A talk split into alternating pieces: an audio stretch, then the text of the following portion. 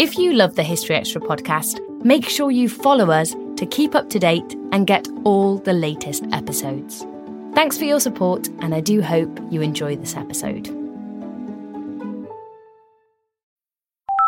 Hola. Hello, this call is being translated. Abuela, listen to what my phone can do. Abuela, escucha lo que mi teléfono puede hacer. Wow. Ahora dime sobre tu novia nueva. Wow, now tell me about this new girlfriend. Huh?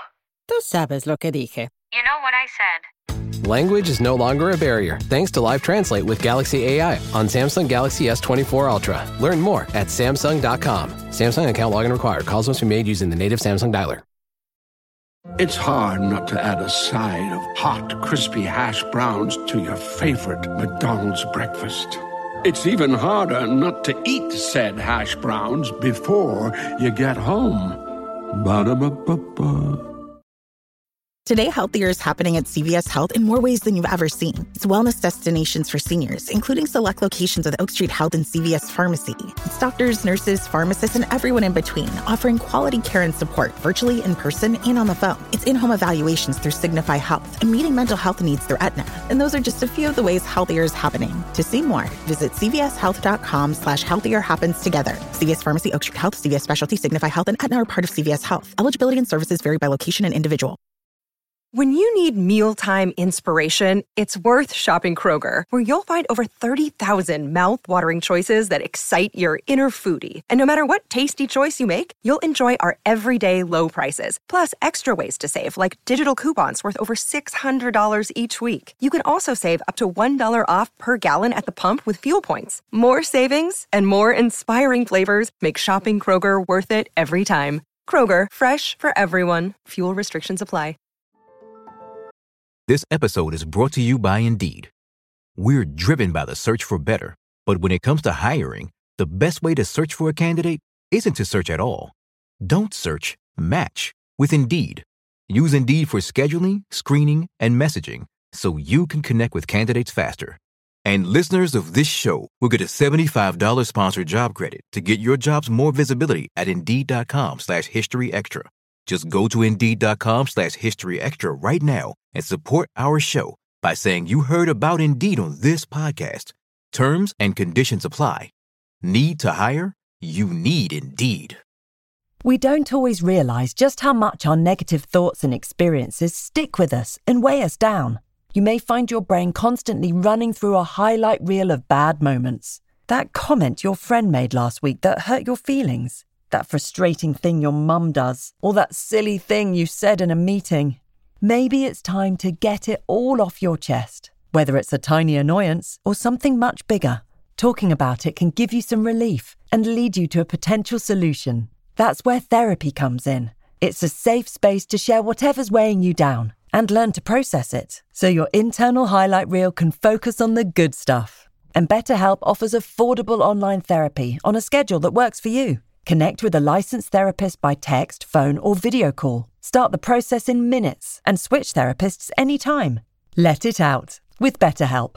Visit betterhelp.com slash historyextra today to get 10% off your first month. That's betterhelp, H-E-L-P dot com slash historyextra. Welcome to the History Extra podcast. Fascinating historical conversations from BBC History Magazine and BBC History Revealed.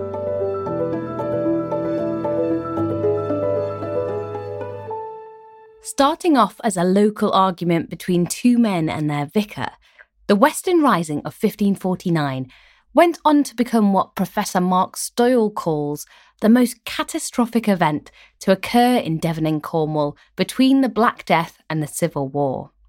Huge swathes of ordinary English people besieged a regional capital and fought in savage battles against the crown, facing an enormous number of casualties. Speaking to Emily Briffett, Mark traces the efforts of thousands of men and women who rose up to defend their faith. Hello, Mark. It's really lovely to be chatting to you today. Hello, Emily. Thanks. Today, we're going to be talking about your new book, uh, Murderous Midsummer, which is all about the Western Rising of 1549. What inspired you to write this book? Well, it, it's a book that's that's really close to my heart um, because I actually grew up in the Mid Devon countryside, so rural Mid Devon, which is where this rebellion began. So it's sort of been around me virtually all of my life. I mean, I sort of I always seem to have known about it. And even as a teenager, I'd become interested in it. So it's something I really have been thinking about and researching for, you know, most of my adult life in many ways. So, can you briefly introduce us to this Western Rising then? Well, essentially, it's a kind of it's a protest by ordinary people in the west of England uh, against um, the religious reforms that were brought in um, by the government of the boy king Edward VI. So Henry VIII had obviously sort of brought about his own king's reformation during the 1530s and early 1540s, but it was a relatively moderate and restrained kind of Reformation, it still um, retained a lot of things that, you know, were not that far away, if you like, from the old sort of Catholic rituals and ceremonies. But with the arrival of Edward on the throne in 1547, all of that changed and a genuine religious revolution was unleashed on the kingdom when that government began to move to full on Protestantism. And that's what really is the most important thing, I think, in causing this rising in the West Country.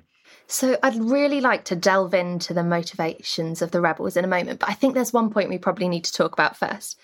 In that some of our listeners might know this rebellion, this rising, by the name of the Prayer Book Rebellion. Why is there two names for this, and what might the rebels themselves have called it? Or the people at the time? Be, I mean, to be honest, it's got lots of different names. Um, I mean, the Prayer Book Rebellion is the name that it's most widely known about by today. And when I was growing up, that's what everybody called it. So, you know, I was introduced to it as the Prayer Book Rebellion. And I mean, I've called it that myself for many years.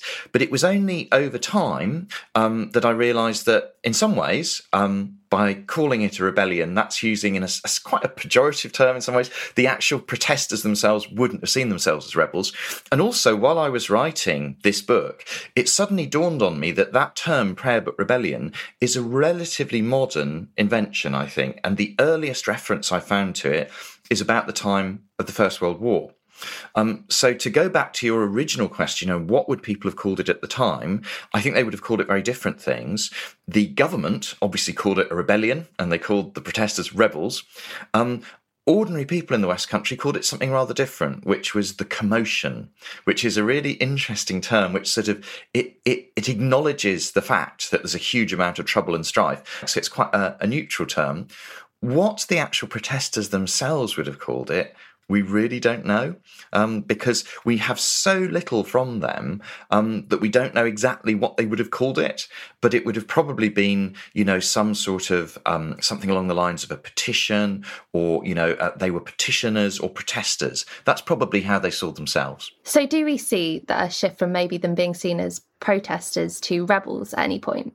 Yes, I think we do. I think initially, I mean, it, it was quite common for um, ordinary people to complain about things at this time. Normally, they would go and complain to their sort of social betters, as it were, ask for some sort of redress. Um, they could also do this by, you know, putting forward some kind of list of grievances. Um, I think what happens really with the Western Rebellion is, is it begins as a kind of a minor protest, and then as the rebels actually, or the protesters, I should call them at this stage, as they actually begin to to take up arms, then um, the government and the loyalists who actually hold true to the government, they begin to refer to them as rebels. And of course, once you use that term, it's a very dangerous word. They are rebels against the crown. That makes them traitors. That makes them um, susceptible to the harshest punishments. So it's a real sort of escalation of language. What motivated the people of Cornwall and Devon to revolt, to rebel? Well, there are lots of different things going on here, but essentially, um, ever since the 1530s, Henry VIII first has been moving in a you know a very sort of radical direction with his religious reforms. So there's the attack on the power of the church, there's the dissolution of the monasteries, and all of the huge amount of chaos that causes. There'd been a lot of protest about this in other parts of England. In 1536, there'd actually been you know a major protest called the Pilgrimage of Grace in the north. That had been Henry VIII had managed to diffuse that and then savagely punish the leaders. And I think all of the things that had happened in Henry's reign had already created great unease in West Country society. And then under Edward, the pace of religious reform accelerates. And I think that was the prime factor in causing the revolt. The trigger for this, really, is the introduction in the year 1549 of a new prayer book in English, which replaced the old Latin rites which had been used before, the old Latin Mass. And that, for many people, this seems to have been the sort of the final straw. You know, all of these changes have come in, and now uh, we've had this new prayer book foisted on us. And it's that that's actually the trigger. Hola. Hello, this call is being translated. Abuela, listen to what my phone can do. Abuela, escucha lo que mi teléfono puede hacer. Wow. Ahora dime sobre tu novia nueva. Wow, now tell me about this new girlfriend. Huh? Tú sabes lo que dije. You know what I said. Language is no longer a barrier thanks to Live Translate with Galaxy AI on Samsung Galaxy S24 Ultra. Learn more at Samsung.com. Samsung account login required. Calls must be made using the native Samsung dialer. For the first demonstration that begins this whole series of protests, and that takes place in a very remote village in the heart of Devon called Sampford Courtenay. The new book is is brought in. The the parishioners are sort of faced with it, but they don't like it. And after having heard it once, they confront their vicar um, at the church and say they want to go back, you know, to the old sort of liturgy, the old rites. And he is either persuaded or browbeaten by them into doing so. And this leads to great sort of popular celebrations in the village. People are delighted. And when news begins to spread that this has happened, the surrounding villagers also sort of rejoice and say that they too want nothing to do with this new book and to go back to their old, um, you know, the traditional sort of worship of their forefathers as they saw it. As a bit of context, we've said about the fact that Protestantism was on the rise, but how strong was the old traditions of Catholicism still felt in the country, and particularly in areas such as Devon and Cornwall? Yeah, I mean, it's a really good question because I think one of the reasons I got so interested in this protest is that the sort of the traditional view of, of, of English history, if you like, is that the Catholic Church was sort of weak, feeble, corrupt. This sort of brave new Protestant church came in and everyone welcomed it. That's sort of part of almost the English myth, I suppose, of ourselves. But in reality, a lot of recent work by all sorts of brilliant scholars over the last 20 or 30 years has shown that that isn't really true, and that lots of people are extremely attached to the old faith, um, that, you know, it was part of, it was central to their life. They didn't see it as something that was on its way out, it was failing, and they were bitterly opposed to this new faith that was coming in. And I think that was particularly true uh, in certain parts of the country, certainly true in the north of England, certainly true in Wales, and certainly true in Devon and Cornwall. There are very few um, actual proto-Protestants or pre-Protestants in in the West Country in the 1540s. It's actually one of the most religiously conservative parts of the whole kingdom. So that's one of the reasons I think that the anger is felt so strongly here when these new changes are brought in so swiftly. Do we know what the ordinary people thought of Henry's changes? Yeah, I mean, we don't know as much as we'd like to because obviously Henry VIII was quite a terrifying figure. And when he begins to make these changes, people are obviously very unwilling to um, put their heads above the parapet, if you like. But it is interesting um, that there are several examples in the West Country of, of clear disobedience to Henry being voiced. Um, there's one example in, in, in Cornwall, in the far west of Cornwall, when uh, a local couple of fishermen actually seem to be um, very interested in what's happening in the north of England, where there's the big protest, the Pilgrimage of Grace, and seem to have been thinking about trying to engineer something similar in Cornwall. That's put down very quickly indeed. Equally interesting is the fact um, that in Exeter, which is the, the main city in the southwest, there's actual physical resistance offered to Henry's dissolution of the monasteries, which is very, very rare. And what makes this particularly intriguing from my point of view is that that resistance is offered by a group of local women.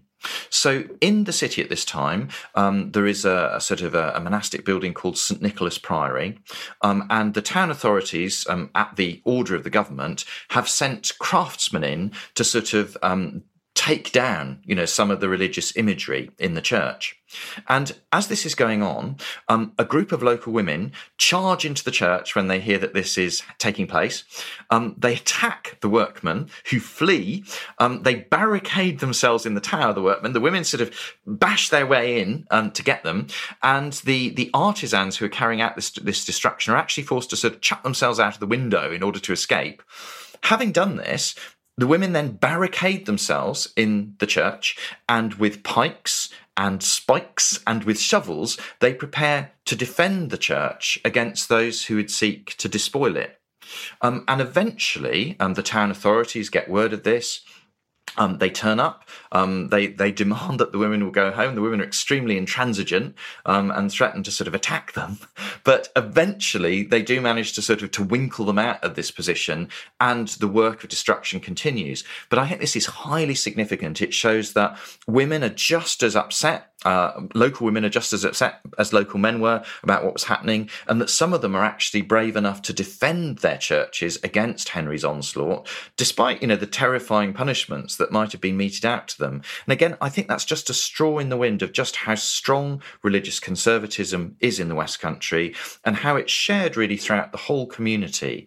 Um, and and I think it also just flags up that when we think of the Western Rebellion, we think of the protesters, the rebels, as men, but we know that there were actually quite large numbers of women who marched alongside the rebels. We know virtually nothing about their stories, uh, but I think it's really important to stress that, you know, women were backing these protests just as much as men were, and it's very much um, most of the local community uniting against Edward's religious changes in 1549. I think one of the things you talk about in your feature for BBC History magazine and within your book is the fact that Cornwall was particularly riled up about this. Why exactly was that? Well, Cornwall is a, is a really interesting sort of society, almost of its own. I mean, I've mentioned Wales already. So, Wales in the Tudor period is almost completely Welsh speaking. Protestantism is a, a religion of the word. It tends to be produced, you know, to be propagated and spread through preaching and the printed word. And of course, Wales in many ways is kind of insulated from that, which is one of the reasons it stays so traditional for so long.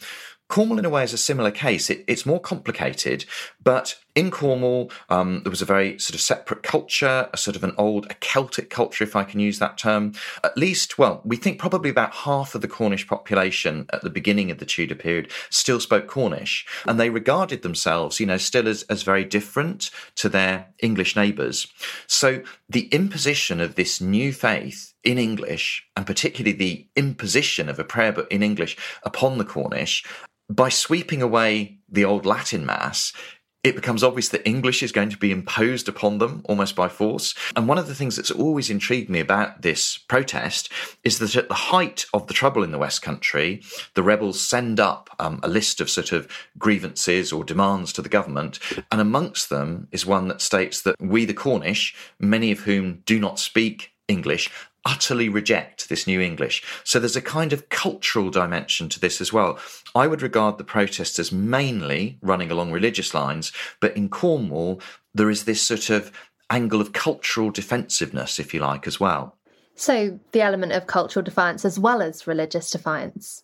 Absolutely, because in some ways, I think the traditional Catholic Church had always been very accommodating of Cornish culture. Um, obviously, most of what happens in the church takes place in in Latin, um, but you know that's that's not being sort of forced on the Cornish people. Whereas once that goes and English is then sort of um, inserted into every church service, that means that every time that the people in any part of Cornwall go to church once a week, they will be sort of forced then to have English, if you like, thrust down their throats. So, in that way, um, the traditional church, I think, had been much more friendly. I think they would have seen it as much more friendly to this sort of separate sense of Cornish identity and culture. One of the things you mentioned was about the voices of the Cornish people, particularly their motivations and what they want how often do we actually hear the voice of the rebels in this story? Well, again, I mean, that's one of the things that's always intrigued me about this rebellion. Um, it's often been described by historians as, as very mysterious because we have so little evidence. Almost all the evidence we have is actually from the government side. It's what the government said, what the loyalists said. Um, almost all we have from the protesters or the rebels is the lists of articles which they sent up to the government. And there's a series of those some of which have survived intact, and others of which we only know about from the government's response to them. And it's from that really that handful of documents that we need to try and work out exactly what the protesters were thinking about what they thought they were doing and i think one of the things that's made me so fascinated about this particular episode is it's so tantalizing that we know so little about it. And even a tiny fragment of information can really sort of help to advance our knowledge of it because we have so little about what was going on that every new scrap is precious. And one of the things that I've really enjoyed over the last 10 or 15 years is just occasionally turning up, you know, one or two of these nuggets that sort of change the way that we see the whole thing. Could you tell us what have some of your favourite nuggets of these been? Well, I mean, some of them have been to do really with the violence of the repression. I mean, we've always known, I mean, I'm sort of jumping ahead of the story a bit. I mean, I, am afraid this might act as a bit of a spoiler, but the rebels don't triumph in the end. They are defeated. And we've always known that, um, you know, the, the suppression was very bloody. Huge numbers of, of rebels are killed in the fighting. But then afterwards, there's also, um, you know, martial law is declared across the West Country, and there are many executions. Um, one of the things that I've been excited to find is actual evidence of these. So I came across um, a document from Exeter, for example, um, which has a very sort of grim entry in it about um, a payment made for the erection of the first set of gallows after the rebels are defeated. And then in Plymouth, um, came across a document which has um, uh, a list of payments made to a group of carpenters for setting up what was obviously a very elaborate gallows very fast indeed, just after the rebellion's been suppressed. That's obviously to hang lots of people. Um, also, although there's not much evidence about this, it's fairly evident there was a lot of um, how can I put it, brutality, um, sort of torture um, in the wake of the rebellion. Um, I came across a horrible story in the Public uh, Record Office, or the National Archives as it is now, um, about a poor chap who was accused of being involved in the rebellion. He denied it, um, but he was taken, apprehended by a loyalist who then had him tortured in order to sort of make him agree to give up some of his possessions as a fine, and this poor man had ropes tied around his hands so tightly that blood spurted out of the fingertips, and then they tied a rope around his head and twisted a stick in it until he felt his head was going to sort of explode. And then, worst of all, they tied a rope around his genitals and twisted this rope in the same way until blood spurted out. And I mean, that's the sort of the real sort of horror of what was going on on the ground, which, to be honest, some of the loyalist sources don't tell us that much about, as you might expect. So, I mean, I, I think the the sort of the wave of repression that swept over the West Country in the wake of this um, rising is is something which I have found quite shocking at times. I must apologise to listeners for jumping so far ahead so quickly. Now, I reckon then what we should do is we should dive back into the story from the start. So, you mentioned about the first uprising in a local village. What happened from there? Okay, so what happens next is essentially the um, you know, the villagers celebrate and they sort of gather outside the church, quite probably a relatively small number at that time, perhaps only 100, 200 people. And a group of local justices of the peace or magistrates then ride out, they hear about this and they ride out to, to do something about, um, you know, this um, act of defiance against the government. And so there's a kind of parley then between these gentlemen and the, the heads of the protesters who are, are very sort of, they're not at the bottom of the social scale, but they're not gentlemen. They're sort of yeoman farmer types, if you like. Um, and normally one would expect them to simply, you know, defer to what the gentleman had told them to do. But in fact, they, they hold their ground. Um, the magistrates aren't able to persuade them to disperse. And in the end, um, the magistrates simply sort of turn tail and leave the village. So in the eyes of loyalists, this was sort of the fatal moment that gave the protesters confidence. And from that moment onwards, their numbers simply swell. More and more people come into the village uh, and join them. And a few days later, they actually begin to move in very large numbers, these protesters, by now from really the whole of North and Central Devon, um, on the regional capital of Exeter. And as the disturbances spread, um, a lot of gentlemen just go to ground. Um, some of them feel well, we're going to have to try and sort of disperse this, um, you know, in another way. And eventually, a few days after the sort of the initial rising, there's an actual armed confrontation at the little market town of Crediton, which is actually where I went to school, which is hence part of my interest in this. And unfortunately, there is a there is a fracas, blood is spilt, and the loyalist forces, which are essentially uh, a number of gentlemen and their retainers, they drive the protesters out of the town and they burn down several barns and possibly several houses, and a small number of the protesters are actually killed. Now, this is really the point at which things move from protest to armed confrontation. And there's a huge sort of explosion of anger then across the whole countryside. Thousands, well, certainly hundreds more people rise up in arms. Um, and essentially, the gentlemen have sort of stirred up a hornet's nest um, through this encounter. Um, they suddenly realise that, um, you know, masses of people are now sort of, you know, disturbed all over the countryside. Um, and at this point, the gentry seem to sort of fragment, their unity fragments. Um, some of them actually simply go home. Um, some of them leave Exeter because they realise that Exeter itself will soon be placed in a really difficult position. And then a few days later, um, the city is completely surrounded, and a large group of protesters march upon the city, by now in arms with captains, and actually lay siege to it. So at this point, Exeter, which is obviously the regional capital of the West Country, the fifth biggest city in England at this time, is now completely surrounded by rebel forces. Do we get any insight at all into what it must have been like in Exeter at this time? Yes, we do. I mean, one of the things that's um, so interesting about this particular event is that almost everything we know about it, or an awful lot of what we know about it, is written by an Exeter man named John Hooker. Now, John Hooker was not typical. He was extremely well educated and he was also very Protestant. So he was one of the few early Protestants, you know, in the West Country. And it's his account. He wrote um, the only um, sort of primary contemporary account of the rebellion. Um, he wrote various different versions of it, but it's very much the view of the man on the Exeter city walls. It's very much a loyalist view. And Hooker does give us a wonderful picture of what it was like in the city. Um, they suddenly found themselves cut off. Um, many of the citizens were actually in sympathy with the rebels, but the town governors decided to hold the city against them. I think there are various reasons for that partly just fear if they let the protesters in, you know, would there be sort of plunder and pillage in Exeter, but also probably fear what would happen, you know, if they join the rebels and are then defeated. So the, the citizens resolved to hold out against the rebels, but at the same time, there are many inhabitants of Exeter who would love to welcome their neighbours in. So it's a divided city. So the sort of the idea of on, on the one hand, you've got these enemies outside but you've also got enemies inside, it's a very sort of vulnerable position. Um, and Hooker's account is a wonderful account. I mean, we would not be without it because it's so immediate. And he describes how you know the town governors fortify the walls um, you know they they get men in arms and they prepare to defend themselves and actually as a as a teenager um, i was actually an archaeologist in exeter and i spent some of my time walk, working on the city walls that were defended at the time so again that's another thing that's always made me so intrigued about this rebellion. It's almost followed me around all my life.